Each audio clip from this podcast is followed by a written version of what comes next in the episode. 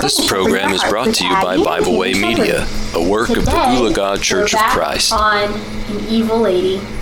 She is This one, one. this one is not even one of the ones where you have to put the disclaimer out there, or even good people do bad things sometimes. This lady's just not great. So, we're going to be talking about Potiphar's wife. And we're going to start off by reading her story. So, if you want to turn with us to Genesis 39, we're going to read verses 7 through 20, which says, There is none greater in this house than I, neither hath he kept back anything from me but thee. No, I started at 9. You did. I was like, well, um, But it's okay. I'm gonna start in seven this time. And it came to pass after these things that his master's wife cast her eyes upon Joseph, and she said, Lie with me. But he refused and said unto his master's wife, Behold, my master wotteth not what is with me in the house, and he hath committed all that he hath into my hand. There is none greater in this house than I, neither hath he kept back anything from me, but be, but but thee, because thou art his wife. How then can I do this great wickedness and sin against God? And it came to pass as she spake to Joseph day by day, that he hearkened not unto her, to lie by her, or to be with her. And it came to pass about this time that Joseph went in to the house to do his business, and there was none of the men there was none of the men of the house there within. And she caught him by his garment, saying, Lie with me. And he left his garment in her hand and fled out and got him out. And it came to pass when she saw that he had left his garment in her hand and was fled forth, that she called unto the men of the house. My page will not turn. Okay. And spake unto them, saying, See, he hath brought in an Hebrew unto us to mock us. He came unto me to lie with me, and I cried with a loud voice. And it came to pass when he heard that I lifted up my voice and cried, that he left his garment with me and fled and got him out. And she laid up his garment by her until his Lord came home. And she spake unto him according to these words, saying, The Hebrew servant which thou hast brought unto us came in unto me to mock me. And it came to pass, as I lifted up my voice and cried, that he left his garment with me and fled out. And it came to pass when his master heard the words of his wife. Uh, do you ever just lose your place? yeah, do you want me to pick up where you left off? No, I- Verse 19, halfway through. Okay. Which she spake unto him, saying, After this manner did thy servant to me, that his wrath was kindled. And so Joseph's master took him and put him into the prison, a place where the king's prisoners were bound, and he was there in the prison.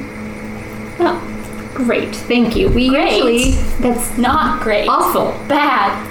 Very, very bad. Great job reading. We usually look at these verses and talk about Joseph and how Joseph was willing to like just run away from sin and we need to be doing you know willing to do the same and that he even left his own garment there and like that's usually the lesson we get from this. Which is a fantastic lesson. Very important one. But Joseph is not a woman. and we are looking at the women involved. So let's take a moment to look at Potiphar's wife and just mm, some of the bad and evil things that she did. Did you want to start or you want me to start? I can start if you would like. Go for it. She was a temptress. She used her words to tempt Joseph, and that was not good. and the Bible actually warns us of women such of this sort. Such of this sort. Does that even make sense? Yes, Okay. this I- sort of I woman, had- yeah. Sometimes I just say things to sound smart, and then I really just hope that they're right. Okay. Anyways, if you open up your Bibles, which should already be open, but turn them to Proverbs chapter 7, and I'm going to read Proverbs 7, verses 24 through 27. And these verses, actually, really this whole chapter, but I'm not reading all 30 verses to you. So we're just going to read the last little section. And this is Potiphar's wife, and we are told to stay away. Hearken unto me now, O ye children, and attend to the mouth to the words of my mouth. Let not thine heart decline to her ways. Go not astray in her paths, for she hath cast down many wounded, yea, many strong men have been slain by her. Her house is the way to hell, going down to the chambers of death. yeah, it's kind of frightening versus, but really what it warns of is just women who use um, the, what would you say, their womanly ways to They tempt. flirt. They flirt. They flirt to tempt Women men. are very good at flirting. Some women are. And they are evil in that, right? Like it's, again, I will say, God designed a relationship between a man and a woman to be a beautiful thing in marriage, but it can be used Keywords in marriage. in the appropriate. Was biblical- Joseph married to Potiphar's wife? No. Making that wrong. making that wrong. So, just a warning here to stay away from women like that. And I think that we have all um, seen, whether in movies or um, television shows or, you know, just around us, we have seen women who act like that. And it's, um, it's an awful thing. But we need to be careful um, that we also do not Be a temptress. be a temptress. Don't be a temptress. I didn't even say that word right. Um, Temptress. temptress. Temptress. And the other thing we wanted to discuss about her was in Proverbs chapter 31. We often turn here, it's the virtuous woman, right? It's this woman that we all can look to and we can see so many good things said about her. And um, this is not Potiphar's wife. He did not have a virtuous woman. If you look at Proverbs 31, starting in verse 10, we're just going to read 10 through 12. Who can find a virtuous woman? For her price is far above rubies. The heart of her husband doth safely trust in her, so that he shall have no need of spoil. She will do him good and not evil all the days of her life. Wow. And so, hmm, again, this is not Potiphar's wife. Actually, it's the exact opposite. It is. She was not one whose husband could trust in her. In fact, um, she quite the opposite. Not even, not even this hired servant, not hired servant, this slave, sorry, this purchased servant would betray her husband like she would.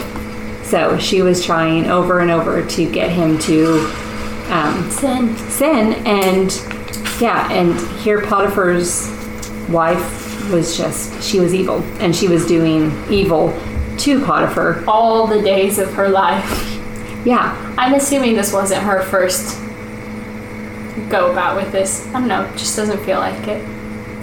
it, that's very possible because it does seem from the way that she like continually nagged Joseph about it that she probably had never heard the word no before, and so she just continued like you know um, you get the idea that she's like kind of shocked that he's She was like, "You just said no to me. yeah like wait a I minute. I will continue to ask because I am a rat like that."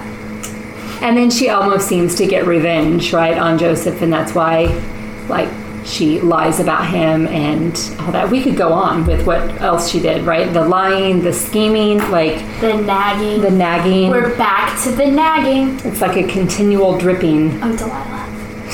Delilah. So I'm many. sure her name was Delilah too. Hmm. or Jezebel. We're not told what her name is, but you know Delilah what? She doesn't deserve to have her name in the it's Bible. Delilah Bell. She's just Potiphar's wife. No, it's Delilah Bell.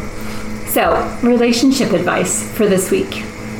We're back to that. Don't be a temptress. Don't be a cheater. Don't be a cheater. Don't be a liar. Don't nag. And